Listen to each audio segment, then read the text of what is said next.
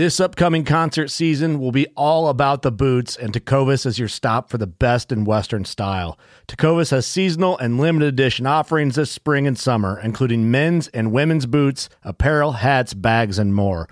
All Tecovas boots are made by hand in a time honored tradition with timeless styles that are always on trend. And Tecovas has first wear comfort with little to no break in period. It's hard to find this level of comfort paired with this level of style.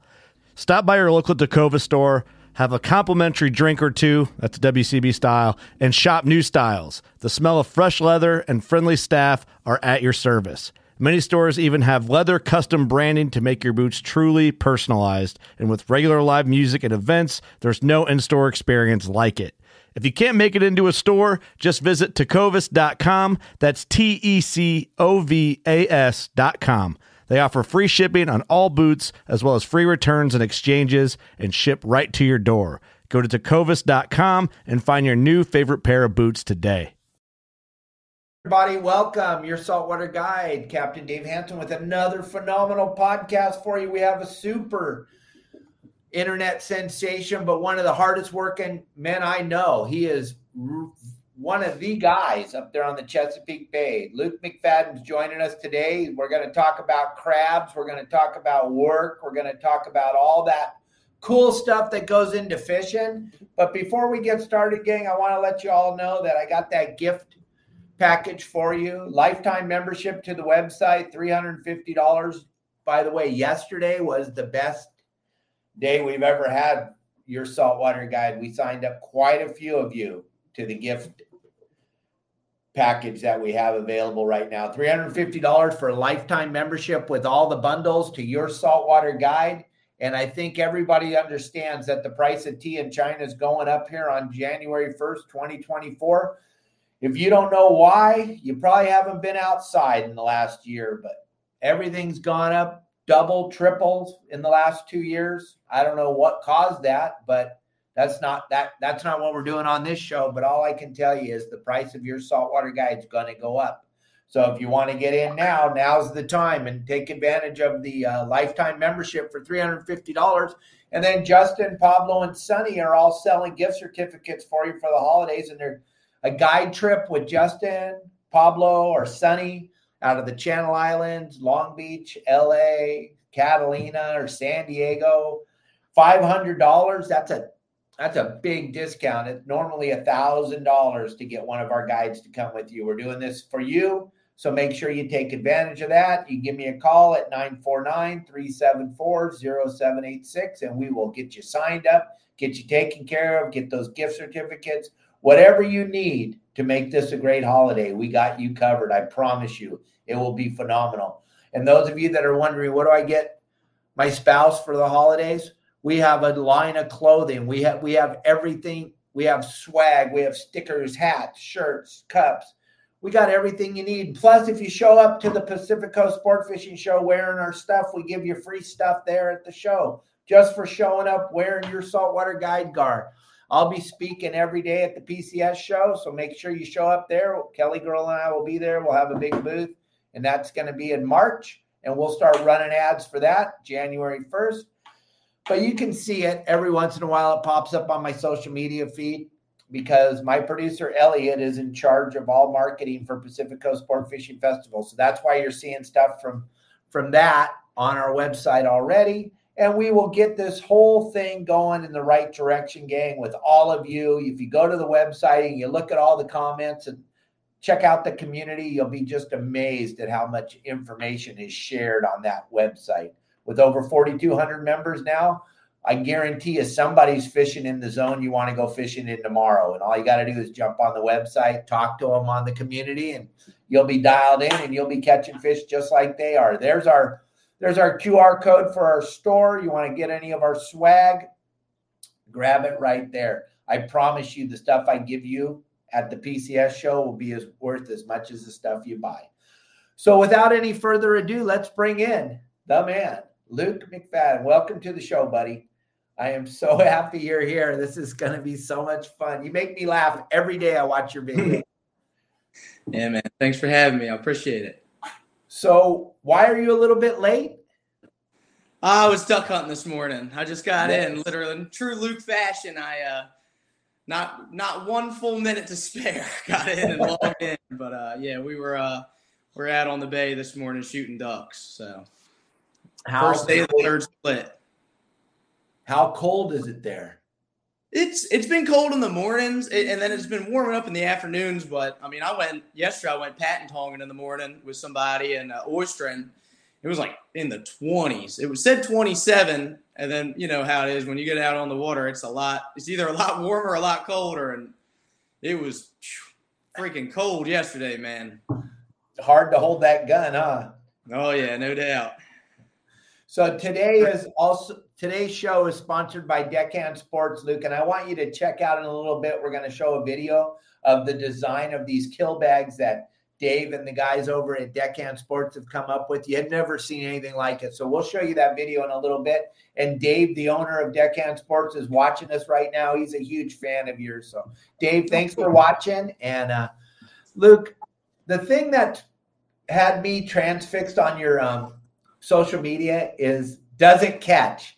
Oh, I think yeah. that is the coolest thing you've ever come up with. Does it catch? I am the only thing I don't like is I don't know when you're going to post when you throw the bait in there then the next day what time are you going to post did it catch or not and then i don't see it and i'm like shit did it catch i don't even know if the sourdough bread caught or not i know i got to uh, i got to get on a more regular posting schedule but in the summertime you know i mean i'm i'm crabbing catching crabs selling crabs and doing social media so i'm shooting these videos you know, I have a little bit of a schedule, but you know, I'm posting them as whenever I can. Basically, I'm trying to shoot as many as I can and have them ready. You know, so I'm trying to get a little more organized, a little more streamlined for this year. But yeah, I mean, last year it was a it was a good, um, you know, proof of concept. Basically, people really liked that series a lot. You know, it got the fans interacted, and you know, pe- people really were were really into it. We tried all kinds of stuff. Oh, it's so fun, gang! If you haven't seen it Elliot will show throw up your uh, Instagram and your YouTube pages on here, gang. You got to follow Luke. It's so fun. Besides all that, you show everybody what's going on with your boat, your car, your outboard, mo- everything you got going on. There is no secret. We know how hard it is for you to put together a day of crabbing. Oh yeah, no doubt. Yeah, it's uh there's a lot that goes into it, and then you throw social media into the mix, and it's uh it's a whole nother uh whole nother job basically. Oh yeah, there you go. There it is. Yep. Yeah. So we call that series "Can It Catch?"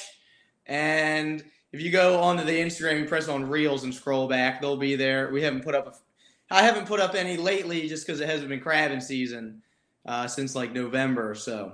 But yeah, there's uh there's lots of them up there. I don't even know how many Can It Catch episodes we filmed and put up this year, but uh it was quite quite a few. I've lost count of even what what we've all tried. Oh, it's so much fun to watch you, but then to watch the trial and tribulations of getting your gear ready and getting everything. You keep us all in on this. And I mean, I'm a fisherman my whole life and I've done every aspect, but I've never crabbed in the Chesapeake Bay. So when I'm watching you, I'm like, okay, this is kind of cool because I'm learning a bunch about what you're doing and I'm wa- trying to pay as much attention as I can Gang, I'm telling all of you that are watching right now, you need to follow Luke. It is so much fun for stuff to watch. And I don't know, Luke, if you've been paying attention to what we're doing now, but we're doing live lobster fishing live. We're doing it live out on the water three or four oh, nice. a week. It's pretty That's incredible. Awesome. But I, how are you catching them? Are you potting them or are you diving for them or what? No, we have what's called a hoop net. We got a oh. company out here on the West Coast that makes these round nets and you put bait in the middle of it. You throw them down on the bottom. The the crabs or the lobsters can get in and get out as much as they want. It's just a matter of hey, are they in there or are they not? We pull them right, every half right. an hour. You pull them every half hour. We get to see, but we started doing it live out on the water. We let it go the whole time we're out there. Nice. We're getting 20, 30,000 minutes watched a night, which is pretty incredible. But I wanted to tell you the reason I'm doing this is because of you. Can it catch? Oh yeah, nice. And there we are, right there. That's one of my guides. That's Justin out on his boat. He's got a nice ocean and goes out with four people. They pay to go and they get to catch the lobsters and then take them home and eat them. Oh, that's awesome. Yeah, that's super cool. The uh, the It Catch, it's a very similar. I actually got the idea for that video series. There's a guy in Maine that lobsters. I think his name's Blake, and he does. Uh, he's on TikTok as well, and he was doing a series for a little while where he was just kind of trying different stuff. And so I kind of like uh, put like you know my my spin on that kind of concept, and you know with with you know now we have the people suggest what what we're going to use and this and that, and we stack it up against a control group, and then we also put in a new bait so that you have to watch the next videos to see if that one caught. you know, you know how it works.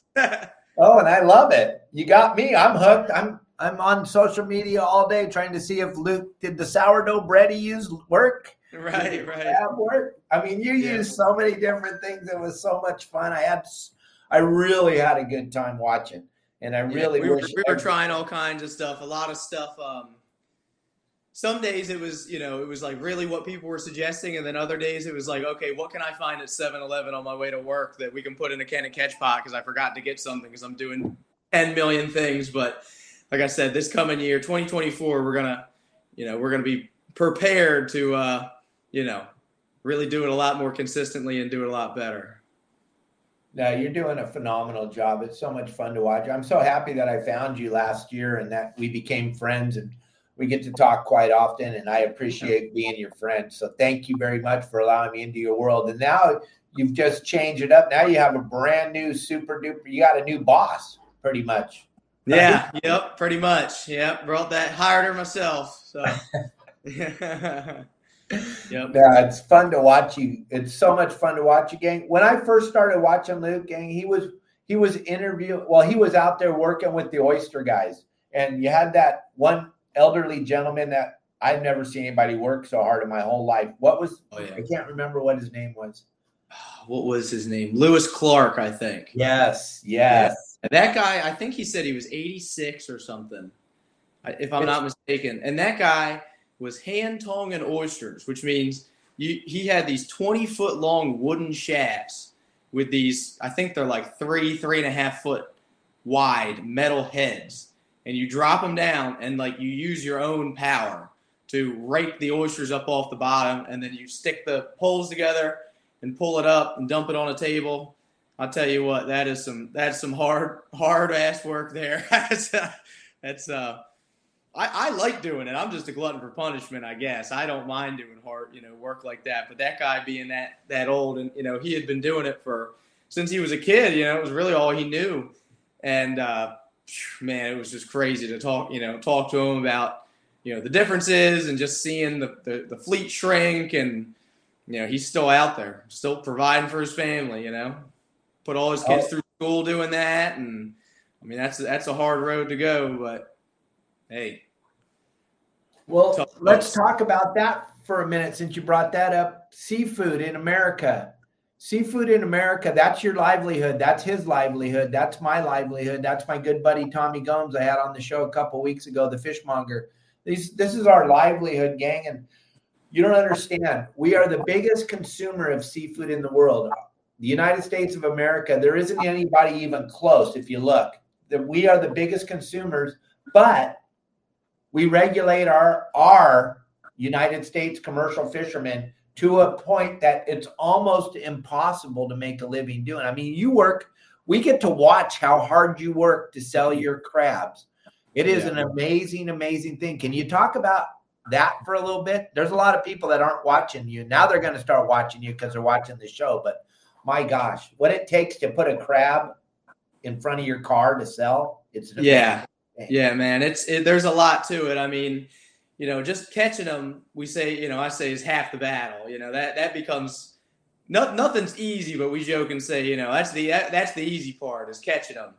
Uh, you know, you can catch every crab you want, but you know, if you can't sell it, you know, it's no good. So, you know, with kind of with what I'm doing is, you know, I used to sell all wholesale to restaurants and middlemen and everything, and there's nothing wrong with that. That's what 90% of the fish, you know, the, the fishermen over here do. Uh, but you know, just kind of being a little younger in the fishery and, and you know, definitely wanting to do it for the rest of my life. You know, I'm kind of seeing that. You know, the way to go, I think, is to you know, connect more people with the people catching their food, you know, like kind of bridge that gap. There's a lot of, uh, especially here in the U.S., there's there's a big divide between like you know your food and where it actually comes from, and the people that you know catch it. Um, we're dominant. You know, our domestic market is dominated by foreign seafood, just because uh, there's so much competition, and you know it's not as heavily regulated in other in, in other parts of the world and you know there's so many people out there consuming seafood that um, you know they, they they're trying to do anything they can to you know bring bring the price point down and, and whatever else and you know we are heavily regulated for sure um, but i don't think the regulated the regulation would would hurt us quite as badly if you know there wasn't so much foreign competition in the market you know what i mean that that's really our biggest competition so it's crazy to me that you know, I'm I'm here in town. I live here in town, and it's it's more expensive. You know, like if you were to buy crabs from me, it would be you know probably more money than it would be to you know somewhere overseas have a crab caught, processed, picked, whatever, and shipped to the grocery store right in town. It's just crazy. You know, part of that is a lot of you know it's expensive to live here, and there's a lot you know rising cost of operation. We have a lot more regulation. Um, so I'm really working hard to try to kind of work on marketing, you know, kind of US seafood in general and why it's just really important that if you're going to spend that kind of, you know, seafood money on seafood, it's it's very very very important to you know, as much as you can spend it on seafood that's, you know, caught in your own backyard is really great, but at least, you know, stateside and keep the money here, uh, you know, in the US, in town if possible um, you know, I think that's very important. Well, let's talk about that for a minute. I think it's important for people to understand if you go out and you catch a crab, mm-hmm. the backstory to get to that point, the guy that sold you the bait, the ice, the the wire, the rope, or line, or what I, I got to be careful. I can't right, right, right. because oh my gosh, the yep, yep, yep. warriors are going to yeah. kill me. The sharp knife people in the comments, you know what I mean? You're nice. All, the people with nice sharp, you they catch bigger fish than you. Oh, way bigger all the time. but the backstory of how, what, how many things you support with your crabs is mind-boggling, and people don't understand. Tommy Gomes sums it up perfect. Cheap seafood isn't good, and good seafood isn't cheap. The reason the American U.S. caught seafood costs more than everyone else's seafood is because we do it in a way that is sustainable. We are taught sustainable fisheries. And then the same people that are telling you and I we have to act in a sustainable way are walking into Wal. Now, I don't have any stock in Walmart, but I'm just going to blow their cover right now. Right. They're walking into Walmart and they're buying crab that Walmart's allowed to say Chesapeake Bay crab on the box but it has nothing. It's never. It's never even. The only time it was in Chesapeake is when it was unloaded from the truck. Right, right. Yeah, pat it passed through, or it's like Chesapeake. You know, they'll, they'll say it's Chesapeake style, or you know, something like that, or it's packed in a Venezuelan picking house called Chesapeake or Crisfield or something. You know what I mean? Like something like that. But you know, one of the other things I think that we need to figure out, you know, kind of as as people in the industry, is figure out a way that we make it easier for people to buy you know know that they're buying local and domestic seafood because it's hard to tell you know i mean i'm in the industry and it's it's there's no real way for me to tell if i look at a menu or anything or go to a store if if the you know the seafood is truly us caught you know it can say us caught and i get you know that can help but you never you never truly know there's well, a lot the way of way to get around that like tommy says they throw you the box of fish and you catch it with your hands and they say you caught in the US. That's right. Yeah, exactly. But it wasn't, gang. And you can tell. Let me just explain something to you. Luke's crab isn't sold at Walmart. Yeah. Okay. I promise you, none of our commercial guys are getting their product sold at Walmart because Walmart's not going to buy our product because our product costs too much because we're so regulated and we fish in such a sustainable way that in order to get real U.S. caught seafood, you have to go to a fishmonger. You have to go to you have to go buy the crab from Luke in front of his car on the side of the road, or you have to go to to Reed the fishmonger or Tommy the fishmonger, and you got to go talk to the people and see what's going on. But you're not going to go to Walmart or you're not going to go to Costco and you're not going to get fresh caught seafood from the United States of America. Let's just be honest. It's not happening. And what you're doing, what you're doing is so bitching. That's why I love watching your stuff because you're showing that your crab is not only supporting you and your wife, but it's supporting so many other people behind the scenes that no one ever even thinks about. Yeah, upstream and downstream. And you know that and that's the case with with all seafood caught in the US. You know, I've done a lot of series like that oyster series where, you know, I, I use um uh you know social media to kind of be able to show uh, you know all the people that it really does affect. You know what I mean? Like all all, all the people that are. It's not only just the people that are catching it and the people that are selling it. You know, there's you know if it goes to a restaurant, you're employing the people at the restaurant, at the grocery store, at the picking house, at the packing house. You know, eh, really, you know the guy that catches the bait, the guy that fixes motors, the guy that sells parts. You know, there, there's so much economy around you know seafood that we're losing so quickly. Um, you know, I, I, I try to use social media as a way to kind of you know highlight uh, you know, the whole kind of supply chain of domestic seafood. And, you know, and if you can get kind of, if you can get people to, uh, you know, kind of build a relationship uh, with, you know, either with like a person like me online or the process or, or something like that, you know, that's really how I think you can start to make some change in terms of, uh, you know, getting people to really care and, uh, you know, choosing to buy more U.S. seafood. Absolutely. Real quick, I, I want to show that video that I was talking to you about about this new kill bag that Dave and the guys at Deckhand Sports came up with. Watch this video, and at the end, we're going to talk about this bag for a minute.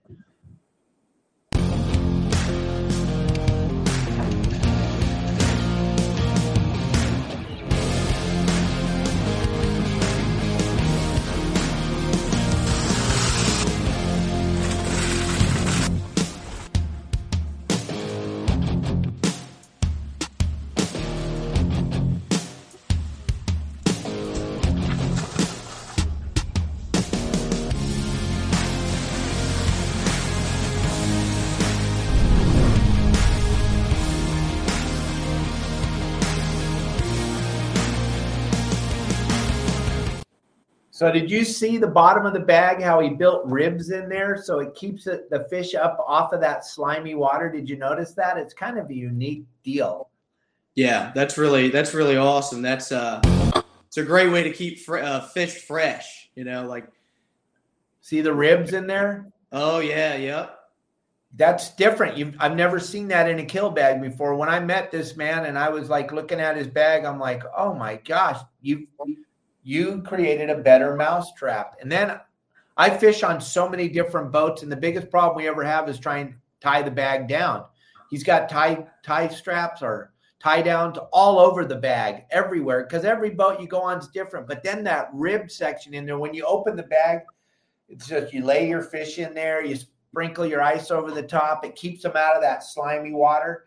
And the reason I wanted you to pay attention is because your crabs, it's so important that when people come to get your crabs, you have to have the best product you can possibly have. Same thing when we're going fishing on our skiffs. We get back into the dock, we want our product to be as good as it can possibly be. It's a mm-hmm. way different world than when I was your age. We just really didn't even care about it. We just were just out there. But now it's all about making sure the product is the best it can be when it hits the dock.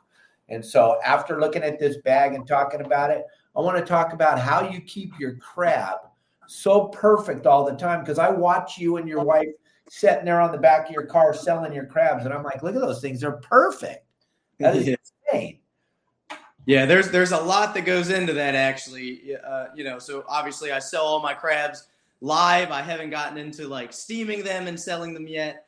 Uh, so you know, all my products, all my crabs are sold live right to the customer, and you know, keeping them alive is a very hard part of the job, you know, and that's a part of the job that I've had to learn over the past year or two years uh, was selling my own seafood. It used to be, you know, I just drop them off and, you know, whatever, I got to check on Mondays. But now it's like, you know, you got to keep, you got to handle them properly on the boat. and, and, then you have to handle them properly and keep them properly in a refrigerator. Uh, and there's all kinds of little tips and tricks and this and that, you know, to to really be able to truly deliver the very best product I can to a person. Because you know, I mean, if, if you're if if people are going to go out of their way and spend a little extra money, you know, to uh, you know buy local seafood and whatever, you know, it really ought to be better. And you know that that's one of the things we have, you know, world class quality seafood here in the U.S. And you know that that takes that takes work on the fisherman's end, the fishmonger's end, you know, and then you know to be able to get the, the very best product we can to the customer. Yeah. What I was wondering when you got those crabs, and let's just say you or your wife go in the back of the truck and grab some crabs. If there's dead crabs there, that's basically just taking twenty dollar bills out of your pocket and throwing them in the trash, right? Oh yeah, absolutely. I mean, with any with any you know uh, seafood industry, you're going to have some dead loss. You know, it's just part of it. But uh, yeah, I mean, you know, when crabs are are this expensive, you know, losing losing one or you know, unfortunately, you know, it's it's oftentimes a lot more. Uh, it you know definitely hurts to see. So we you know we and it, it comes right out of my pocket. So it's still cool. I still paid all the money to go catch them. You know, it's just less that I can sell. Um, so you know, we definitely want to do everything possible we can to keep them alive. Oh yeah, and then I'm watching you fish crab out there on the Chesapeake Bay. It's an interesting thing. I've never been there. I called you last during the summer and I was talking to you about coming there, and then you told me it was 98 degrees and 90% humidity. And I told Elliot, I said, I'm not going. Yeah.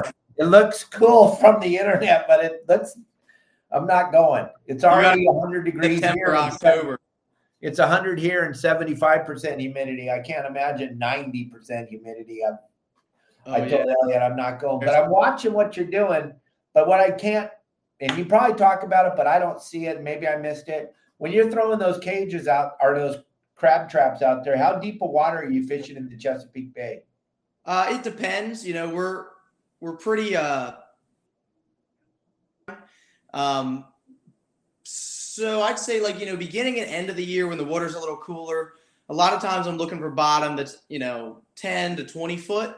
Uh, occasionally, I'll chase them, you know, deeper than 30. But usually, I would say the majority of my crabbing season, I'm working in four to 10 foot of water, which doesn't sound like a whole ton, but the Chesapeake Bay is a very, very shallow estuary. So, um, you know, that, that's, that's about the average, you know, the average depth of uh, a lot of the Chesapeake Bay is, is only about five to 10 feet. Really? Oh, yeah. Yep. And now, when you're fishing these crab, are you fishing it in structure? Oh, look at. Are you fishing it in structure or are you fishing mud? Yeah, so we don't really fish a lot of structure. Um, I'm typically fishing just kinds of different kinds of bottom. So usually, typically here it's either uh, mud or sand. Uh, like a sand bottom, we would call like a hard bottom. Uh, there's like shell bottom, which usually we're trying to stay away from shell bottom, um, unless you're trying to catch females or something. Uh, typically, though, yeah, it's either I, I'd probably do the majority. I'd say 60% I crab on mud and probably 40% on sand. I prefer to crab on mud bottom. Actually, everything stays a lot uh, cleaner. All the gear stays a lot cleaner as well.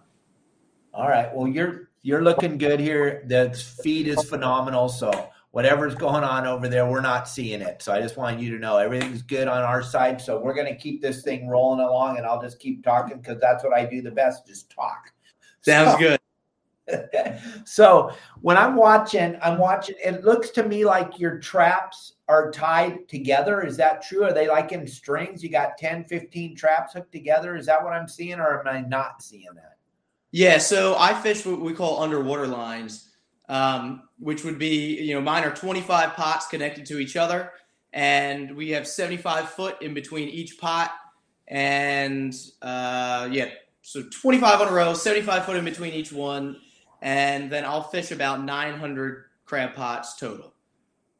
So okay. we'll 500. We'll check 500 pots a day, which is 20. We'll pick up 20 lines a day, check them, and set them back. Gang, did you hear what he just said? He's going to check 500 pots in one day. Come on, you guys. So, what time does your day start? Uh, I usually get up around four. And uh, we get down to the boat, meet the crew, uh, load load the boat up, fuel up, bait up, and go out. And we, you know, it, I, will tell the guys, I say, you know, it's 500 rain or shine. You know, as fast as you can do it.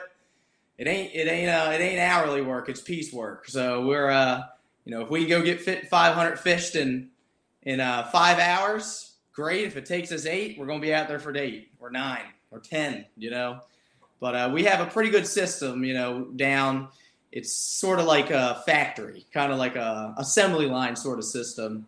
I like to think of it as an assembly line, and we're all interchangeable parts, myself included. So, uh, you know, we, we have a we can get it done pretty quickly. You know, if you got the right guys on the boat.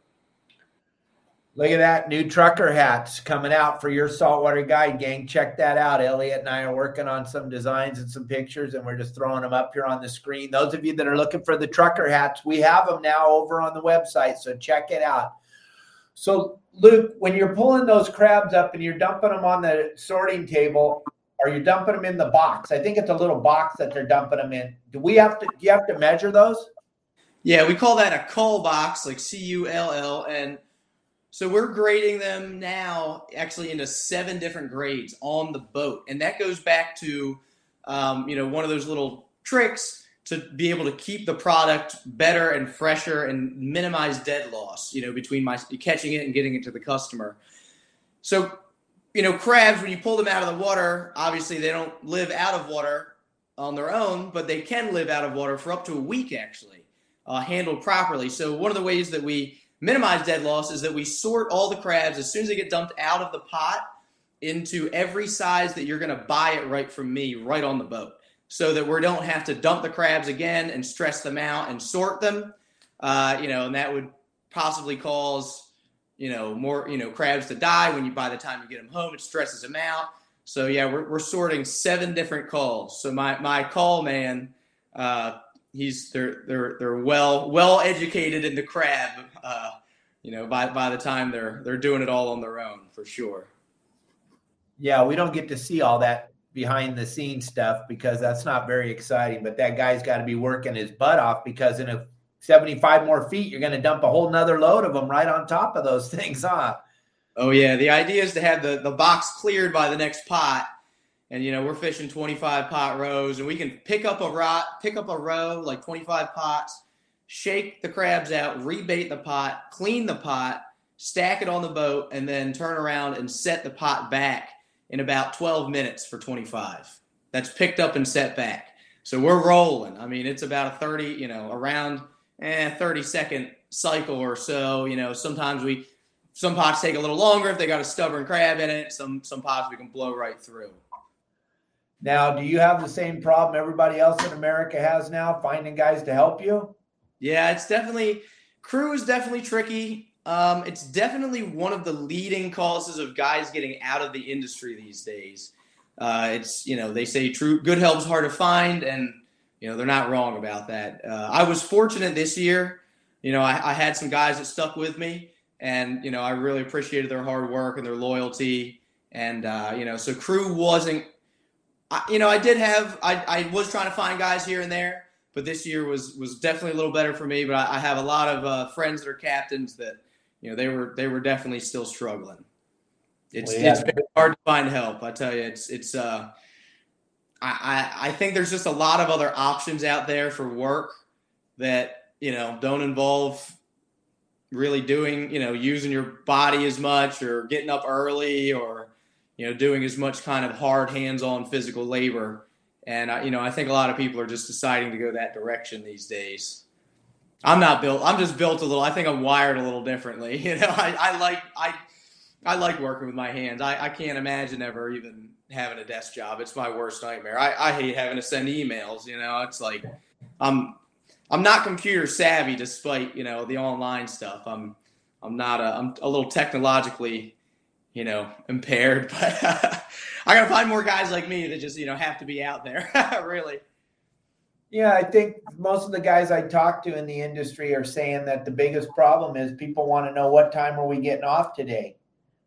in yeah. our in, in the fishing industry, we have no idea. We're going to get off like you said when we're done. Exactly. Yeah, and that's that's just not your uh, modern kind of work structure. It's just a lot different than it used to be. Um, you know, a lot of guys around here are are selling bigger boats. There's a lot of big boats. There's a lot of really little boats on the market, and there's a lot of really big boats on the market. Um, particularly in the last couple years because they've had a few hard crab seasons in certain areas of the bay. A couple hard. Or The past few oyster seasons have been really good, but this one's been a little tougher. So, you know, a lot of those guys that were kind of on the uh, edge of retirement are kind of calling it quits and a lot of guys with really big boats where it takes three, four guys, you know, to take his crew. Uh, they're they're downsizing to smaller boats, and a lot of the guys in the in the smaller boats that are kind of doing it, maybe it's not their only job, maybe you know they have other things to do and, and whatever else. You know, they're getting out of it just because it's it's so hard to make a dollar because the cost overhead, you know, getting help, all that kind of stuff is just, and the market is pretty cutthroat as well. Now, you're talking about the market. That's perfect because that's where I was going to head for the next thing. Did you see what just came up on the screen there? Yep, yep. Oh wait, hold on. Right. Try it. So, as far as you're reading that, as far as the market goes, what was the market this year, and does it fluctuate throughout the season as far as the price of crab for a pound? Was it going up and down, up and down? Was it a roller coaster, or was it even? Uh, it, it fluctuates every year. You know, we always start at a really high price in the spring.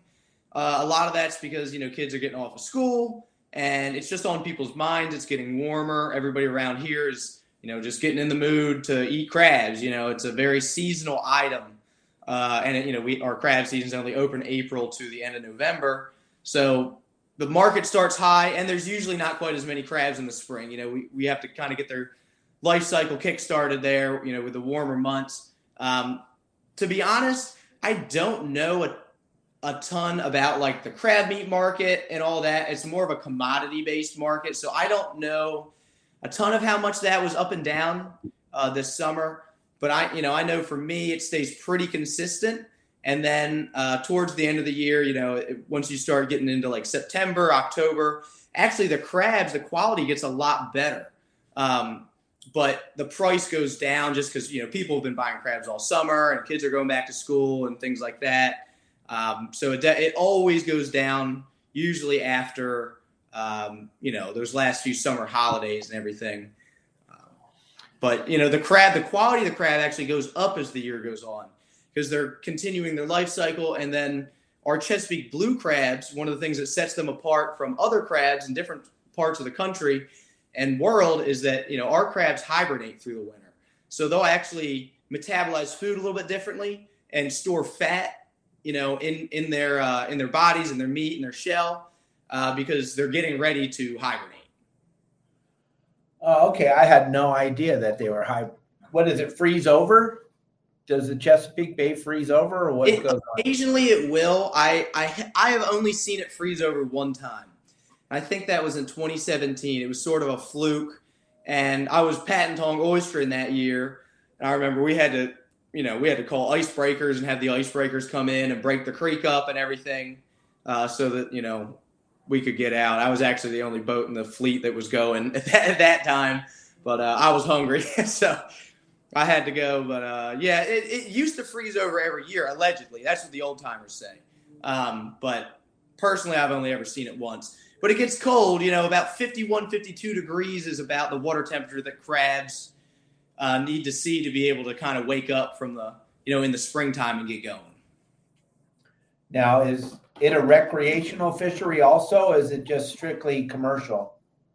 Uh, yeah, rec- you know, recreational. It's the same same kind of way. You know, uh, you'd be pretty hard pressed to catch crabs recreationally in April. You know, there's some spots you definitely can, but generally you're waiting until kind of you know June, July. That's when most recreational crabbing is done. It's warm. There's kind of crabs everywhere. Their life cycle, they're always moving in and out. So, you know, if you're rec crabbing, definitely June on is uh is definitely the time where it's going to be easiest to find crabs wherever. Now, how many permits do they allow on Chesapeake Bay? So I don't have an exact number, but I there's not a ton of commercial guys working the bay anymore. I mean, I, I, a few, a couple thousand. Um, but you know that doesn't compare to the amount that was working 10 years ago or 10 years before that and a lot of the uh, commercial licenses that are out there aren't active so it's it's really hard to get a, a good read on um, i'm sure somebody at the state probably has some number somewhere but it's hard to get a good read on how many active commercial fishermen there really are um, which seems kind of weird you'd think you'd want to nail that number down but it's uh you know, it's a, it's a tricky, tricky thing out there with that. All right, then uh, what? Okay, how many lo- how many crabs did you catch this year? Do you think? How many Man, for the season? Honest, I have no idea because how about pound wise? I don't know. No? I would think I would have that nailed down, but the nature of me selling them, uh, you know, we, we measure and report to the state in bushels. So bushel's like 40 pounds of crabs typically, you know, not counting the basket and everything else. So we report in bushels and they have number averages for all of that kind of stuff. For me, it's a lot different because they're coming over the rail and I'm not selling them as bushels. You know, I can get a weight estimate and, uh, you know, figure out how many bushels, you know, I have. And then I put that actually, we all, we, we do it electronically through a, like a text message system to the state now. So I don't even have you know, I have logbooks. I haven't gone down and added them all up to see exactly what I've caught, but uh, it's definitely in the tons. You know, definitely many tons of crabs. Definitely crazy. Quite a few. That is crazy. What's what's the average day do you think pound wise do you do you have an idea when you guys you and your wife are selling those crabs? What do you guys uh, like to catch in a day let's see i'll do a little math here. If i say 40 and then i'd say on average if you average out all the days the good ones and the bad ones in the summer the fall's a little different because a lot of times you're catching more quantity. Um, let's see. Mm-hmm. i'd say six to eight hundred pounds of crabs a day is about oh cool yeah. So, but you got to consider that's a lot of crabs. Our crabs aren't like those big, you know, giant king crabs and stuff like that. You know, our crabs weigh, you know, a fifth of a pound, you know, a piece if, or less, you know. So we're catching quite a few. And then, what do you think your best bait is now that we played? Does it catch? What's what's the bait that Luke's going to use? Uh, I I have yet to find another bait in Can It Catch that is cost effective and easy to store and whatever else. So, I, you know, I typically use shrimp heads, which is what you'll see as the control group on Can It Catch. Um, so I stick with majority shrimp heads. I'll use a bunker like an LY bait fish occasionally. Uh, I'll use razor clams occasionally, but you know, typically the most cost effective uh, and easy to get bait is a shrimp head. Wow, that's very interesting. I saw you using them, but I had no idea that was the go-to bait. That is very interesting. Yeah, it's kind of an all-round good catching bait. Um, there's with water temperature and salinity changes throughout the season, we'll switch baits and on different bottom occasionally. But all around, you know, the way I fish, uh, shrimp heads usually works kind of the best because you can let shrimp heads sit for a few more days than you can a fish in the summer. You know, in the summer the water's so hot that a fish will break down and kind of decompose really quickly. You know, within a day sometimes. You know, because the water's in the 80s and the 90s. You know, here a lot of times in the summer. Um, so shrimp heads they hold up a little bit better. So I have actually my crab pots. The bait wells, the metal bait wells inside, are made out of a special mesh that's tighter than what you would usually use because I wanted to hold those smaller shrimp heads for longer because I usually fish a three day and a four day set. You know, so my pots will be on a rotation and I'll fish them, you know, after they've been sitting for two days, three days, or four days. So shrimp heads is seems to be the best all around. Yeah, there it is, gang. There's Luke standing on the side of the road selling his crab. It's pretty yep. it's pretty special. If you follow Luke and those of you that haven't, now you will follow him. It's kind of fun to watch because he goes and he catches them. You get to watch him putting the whole thing together, catching the crabs, and then you get to watch the drama of selling them on the side of the road because Luke's like me, we're social media. People see us every day. There's a whole bunch of uh, well, I call them booger eaters. You call them uh, whatever you want to call them that are just out there to cause nothing but drama in our lives, if you will. And yep. what they did to you in the middle of your season was just criminal. I mean that that whoever did that, and I know you know who did it, they should be in prison right now. That's just bullshit. But I know we don't prosecute in the United States anymore, so it's a free for all. But that was kind of baloney what they did to you. Yeah, no doubt. I had an instance where uh, you know I had a sign that you actually saw in that one picture where uh, you know they had torn up my sign and then dumped a bunch of dead crabs and dead fish at my lot that I sell my crabs at. You know, I sell everything at, at that roadside stand there, and uh, they had just come through and tore up all my signs and dumped all this nasty dead stuff, and it was, you know, it wasn't great. Turned out it made for great content, you know, and you guys yeah, always use the haters for content, you know. Yep, they have they have no idea how they help us. Yeah, definitely. You're right. I'm not encouraging anybody to go out there and do anything to me, but it was, uh, you know, we, you, when when an opportunity like that happens, you got to uh, try and use it to your, you know, make make the best of uh, a bad scenario. You know. Oh, absolutely there's so many people that are jealous of you and I. It's just crazy. And we're just kind of two guys just out here doing what we love. And we started putting a camera on it. We're both, I know you're as blown away as I am at the enjoyment people get out of watching what we're doing. It's pretty special. And we're just doing life. It wouldn't change if there wasn't a camera on you. You'd still do the exact same thing you're doing every day. There's no fluff in your world. It's all hard ass work. Yep. Yep, I was uh, I was crabbing before before the cameras, and I'll be crabbing if they ever go away. You know, it's just. And the, the funny thing is, everybody's always asking me, "Oh, where are you going? What are you doing? Like, you know, are you gonna you, you got to get off that crab boat and, and go, you know, pursue this?" I'm like, the whole reason I'm doing all this is so that I can stay on the crab boat. You know, I'm I'm trying to make yeah. There's the sign there. I was trying. I'm trying to make the move so that I, you know, I'm able to have the freedom to fish crab as long as I'd like to you know, and, and still be able to support a family, you know, as the, uh, you know, economy and especially the, the uh, U.S. market for seafood gets harder. Um, you know, so social media is a great way for that. I mean, the power of social media is is crazy. It's it's mind blowing to me. Um, you really never know. Uh, you really never know what's going to happen online. You know, no, we don't know.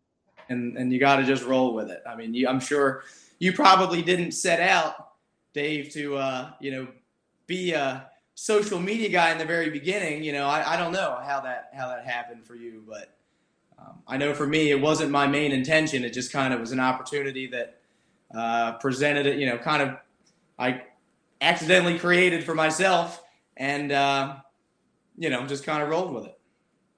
Yeah, I never saw this coming. This 62 years old I am, I never in my wildest imagination did I think I'd be getting millions of views a day on social media. It's absolutely yeah. crazy.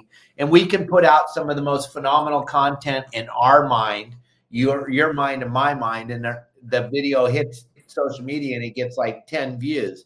Yeah. But then I get another video to Elliot and he goes, Oh, look at this part of it. And I'm like, Yeah, that's dumb. He goes, Let me post that. And then it gets a million views. And I'm like, that doesn't make any sense. But whatever, I'll just keep doing what I'm doing and just yeah.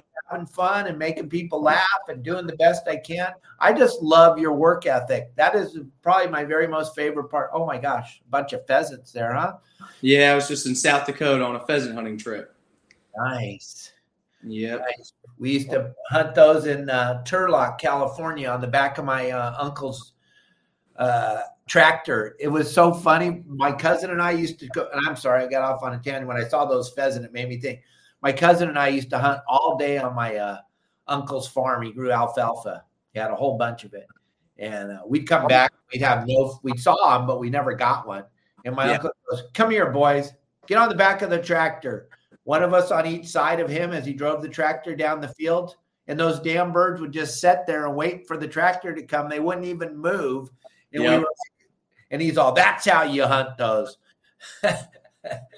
yeah. Yeah. It's, uh, there was a lot to it when we went out there. I was with quite a few guys, with my father-in-law, and they, you know, they use a lot of dogs, so they had a lot of like eight eight labs out in front of us and watching them work and everything. It was very, very, very cool. And I, you know, I grew up, I did a lot of hunting. I grew up in Maryland, but I did a lot of hunting in Pennsylvania with my dad, and we hunted pheasants, you know, all of my earlier years.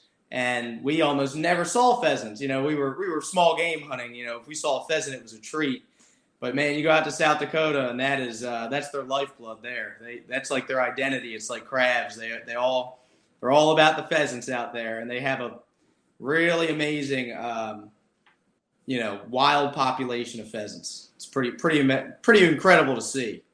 Oh, absolutely. We don't have that anymore here in Southern California. They uh, you can go to a farm and you can go sh- hunt for the uh, pet pheasants.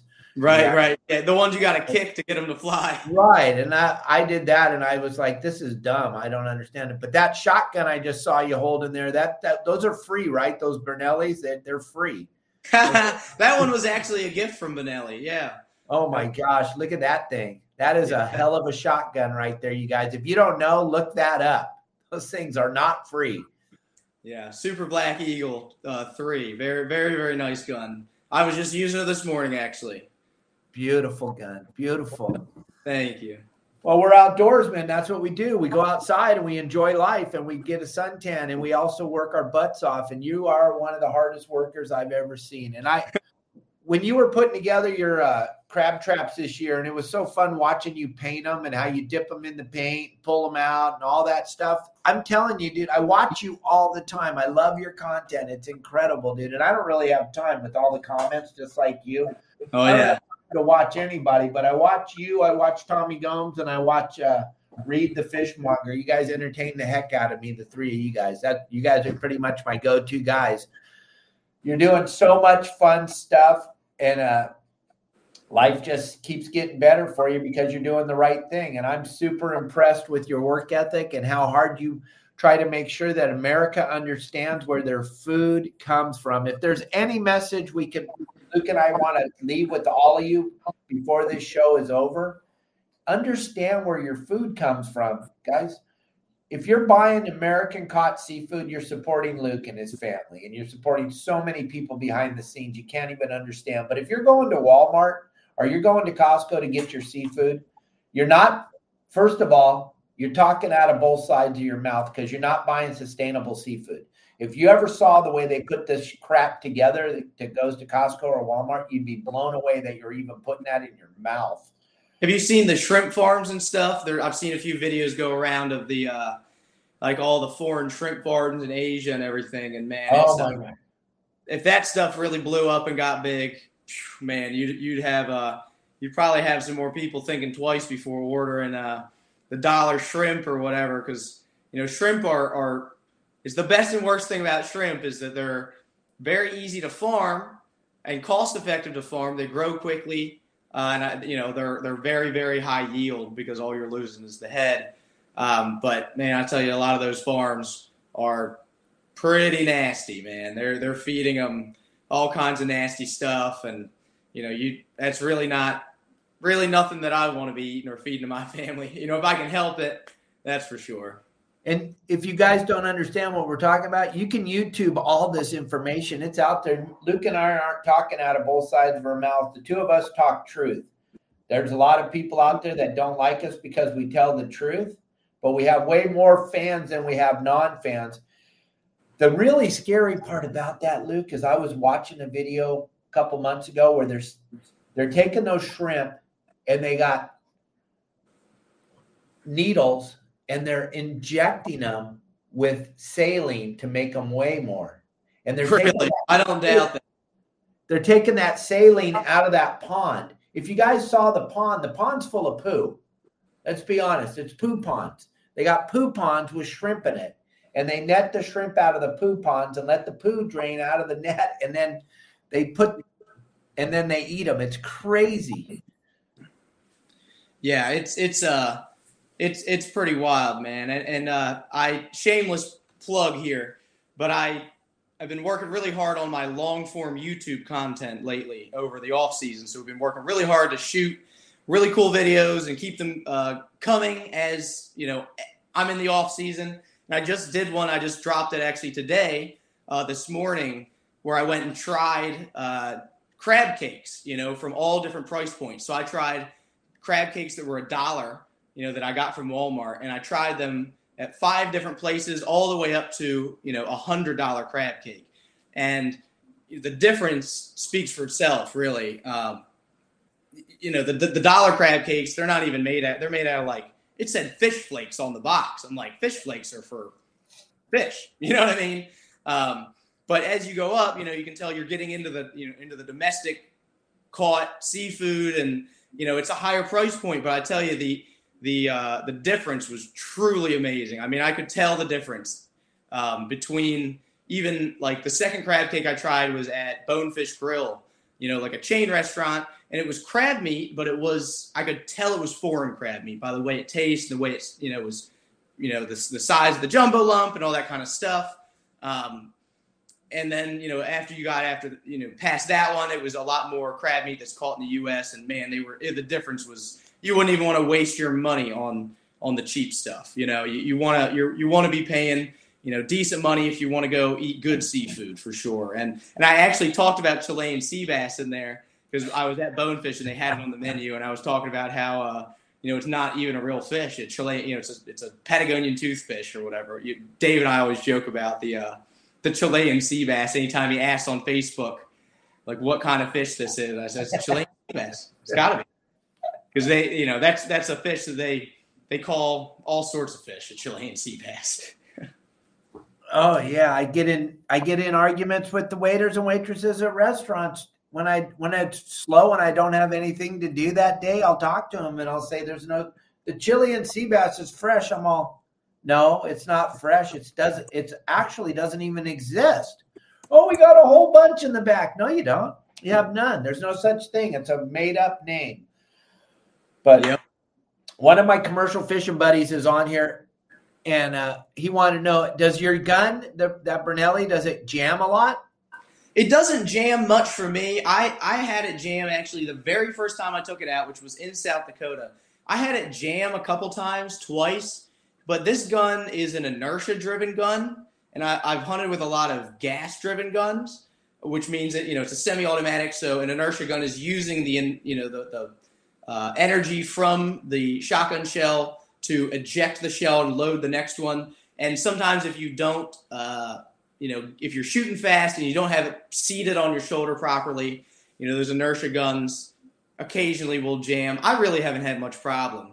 Uh, the gun I used before that, I still use it, but I had before that was a Browning A5 and awesome gun. Love that gun. And it, it worked great on uh, three inch shells, but it did not like uh, three and a half inch magnums. It wouldn't do that. I haven't tried three and a halfs in the Benelli, uh, but I'm sure it would be fine. I mean, I don't know, brand new Benelli, so they're supposed to be very, very good guns. Very, you know, kind of top of the line shotguns. You know, a lot of people say, and very fortunate. And shout out to Benelli. It was a very nice gift, very generous. Oh, was very happy to have it. I would have never bought myself a gun that nice. So I love you. So, I got another buddy who's on here, Dan, and his wife Kim, and they're commercial tuna fishermen for a very long time. And they're they were saying something just now about most of that crab meat that we see today at these chain stores, it's not even crab. And yeah. how can you understand the America's allowed to mislabel seafood all day, every day, aren't they? I don't know the you know the nitty gritty details of that side of the industry but I know that there's a lot of kind of very vague uh, advertising when it comes, you know, swayed one way or the other when it comes to seafood for sure. Yeah, that imitation crab meat gang. The key word there is imitation. If it says yeah. imitation crab meat, it's probably not crab meat. No, definitely not crab. Like if you if if they're talking about like the sticks, like those pink and white sticks of crab that's supposed to look like a king crab leg meat, uh, that's not crab at all. Actually, that's they you know they call that imitation crab meat, but it's uh, I think it's actually made out of pollock or whiting. Pollock. It's one of the things that they use. You know, they they produce on like the factory vessels and stuff like that. Yep, it's all the leftover stuff. At the end of the day, they they mash it all up and they make a paste out of it, and then they sell it as imitation crab meat. But there's plenty of cans of crab meat out there that are not crab meat, also, gang. And oh yeah, definitely. There's there's all different kinds. It is crazy to me that it's easier to just to like fabricate crab meat out of a hundred different ingredients and additives and preservatives than it is just to, you know, catch the actual crab and buy it from somebody that's catching it and sell it like crab meat. You know, just it's just pretty crazy. Yeah, it doesn't make any sense how it can be cheaper for them to make it with a bunch of chemicals than it is to actually go out and catch a crab. Yeah, no, I, I think that's that's really wild. You know, I'm I'm just a I'm a huge uh, supporter of you know using what you have around you. You know, in terms of you know like utilize the resource around you. You know, like I'm here, I live in Maryland, I catch crabs. It's a natural resource. I hunt. You know, I I eat everything I you know I I kill. Um, I think that that's you know you know where it's coming from, right? You're like it's it's a wild it's a wild animal. So uh, I think that's that's very important. I think that's slipping away from us very quickly in America, especially. You know, people will be super upset, you know, that you shot a deer. I know every time I put up a deer picture or or anything that I kill on Instagram, you know, I can see the the followers drop. You know, uh, but hey, you know, it is what it is. Screw them. But it, in reality, those people are going to the store and buying cow and I mean, at least deer got to live outside, and, and around here, we're probably going to get hit by a car, you know, if you don't eat it. So, I, I, think there's a lot of uh, a, a short sightedness on a lot of people's behalf when it comes to that that kind of stuff, you know. That's the very first thing I say every time someone gives me crap about what I'm eating. I go, "You eat cow. Why do you get?" As soon as you put cow, and don't get me wrong, I love cow. Oh yeah, me too as soon as you put cow in your mouth, I don't care what you say. You're already, you don't have any information. You're sharing non information. One of my good buddies that's on here, Tim Ogilvy, he wants to know Did you watch my popcorn lobster leg video? Uh, I don't think I did see that one.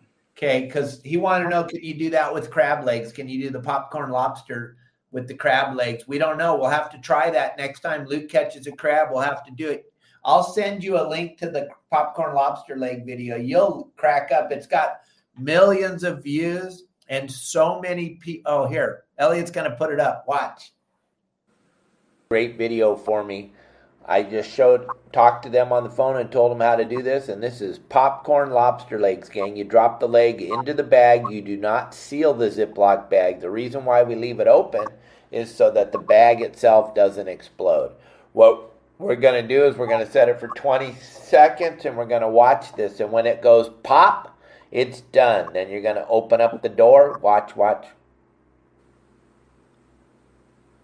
Pop. That's the meat popping out of the leg. It comes out exactly the same size as the leg. It's incredible. They can only do one at a time, but we always put it in the Ziploc to make sure that we uh, don't get lobster meat all over inside the microwave. There it is. Look at that perfect chunk. Blow on it a little bit, cool it down, Mike Lewis, and there you go. What yum yum! Nothing better than popcorn lobster leg. So is that a pot? Is that a lobster leg that's already been cooked, or is that a raw lobster leg? Raw. Lo- the lobster was still alive, which created a whole bunch of drama on the internet because oh, I'm sure I'm oh, sure. Oh yeah, because well, you know, we don't kill the lobster before we cook it. We cook them alive. That's just the way it is. If you kill them, then the toxicity gets into the meat and it's not good. But we just pop that leg right off the lobster while it's alive, put it in the microwave. Now every microwave is different, Luke. So I only set it for 20 seconds. Some it'll pop out in three minutes or three seconds. Some it'll pop out in 20 seconds. And then you just watch it. And the meat pops just like that comes right out of the leg, exactly the size of the leg. It's incredible. That is crazy. I've never seen that. I'm I'm gonna have to try that with crab for sure. I, the crab legs on the blue crab are really small, but if you could take all the legs and throw them in the microwave and get you know all that more meat out of them, I mean, hey, that's that's getting more out of it. And I'm I'm curious to see if it would work with a crab claw as well. Does it work with a lobster claw? We don't have claws on our lobsters. Oh, gotcha, gotcha. Oh yeah, yeah. you have spiny lobsters, right? Yeah, they're the real lobsters. You guys have crawfish. You guys have crawfish. You call lobsters the crawfish with the big claws. They get we have some crawfish here, not not a whole lot. They have them more down in Louisiana and everything. They're real big down in Louisiana. Oh, okay, spiny lobster. There you go. That's good. Yeah. That's good eating lobster. There, I've had them before. They're very very good. It's the most sought after lobster in the world. China pays $100 a pound for them. I bet. I believe it. Right now at the fish market, if you went to the fish market to buy them, it's $38.50 a pound. True, I believe it. But hey, somebody had to get their butt up out of bed at three o'clock in the morning, start the boat up, and go out, dive down, or do whatever they got to do to catch them. Oh yeah, Well. They're, doing the same thing you're doing. They're fishing traps. They're just putting them on structure all over the place. You you can only fish 350 per boat nowadays, or 300. They they keep regulating it, cutting it down. The, the whole thing is, and let's be honest, they do not want us fishing in America. Period. They don't care where their seafood comes from, but do not catch it here in America. Yeah, I think it has a lot to do with. I think it's a cultural thing. You know, a lot of it is kind of this new age cultural deal where it's the same kind of people that get upset when you you know you shoot ducks or pheasants or a deer and you eat it. You know, people are they think that all the animals can just live out there in perfect harmony and, and, and regulate themselves, but it's people fail to realize. I think that we're not living 100 years ago 200 300 years ago it's not the same you know the, the biomass of people is is huge and the you know the the the amount of the, the ways that people affect the waterways and you know the woods and everything else uh, it's just it just doesn't work the same as it used to. You know it's not like there's nobody around and they'll just do whatever. Like here like i said deer if you don't shoot them and eat them they're going to be roadkill you know? But i think there's a whole kind of a lot of a lot of stuff about that All right. Well, we're going to wrap this up. I told you I'd only have you for an hour, Luke, and I know you just got off the water hunting. So I'm going to let you go take a warm shower and get your day going and hang out with your wife. Gang, I want to thank you all. Elliot, thanks for producing a phenomenal show. Luke, thanks for being a part of this show. Everybody that's watching, I appreciate all of you, and I really do from the bottom of my heart. I hope you all have a great holiday. Check out my website, yoursaltwaterguide.com, for some great holiday values. Check out Deckhand Sports for the most bitchinest kill bag ever made. He's touched, he's checked every box. There is nothing you're going to need when you go there and look at Deckhand Sports and check out their bags. We'll throw that QR code up one more time before we leave so you guys can grab it off of there. Everybody, let Luke know. Thank you very, very much for a phenomenal show, Luke. We're going to all watch you. We'll bring you back in right before you start killing crabs on the Chesapeake Bay to update us on everything cool about Luke. Sounds good, man. I really appreciate you having me on. It's always it's always an awesome time. And shout out to Elliot for making it all happen. Yep. Thank you, Elliot. Thanks, Luke. Goodbye, everybody. See you all on Monday. Remember, Thanks turn off the news. guys. Turn off the news. They're all lying to you. This is the only place you get the truth. News isn't good for you. Turn the news off. Go outside. Do something. Go outside. Yeah. Bye.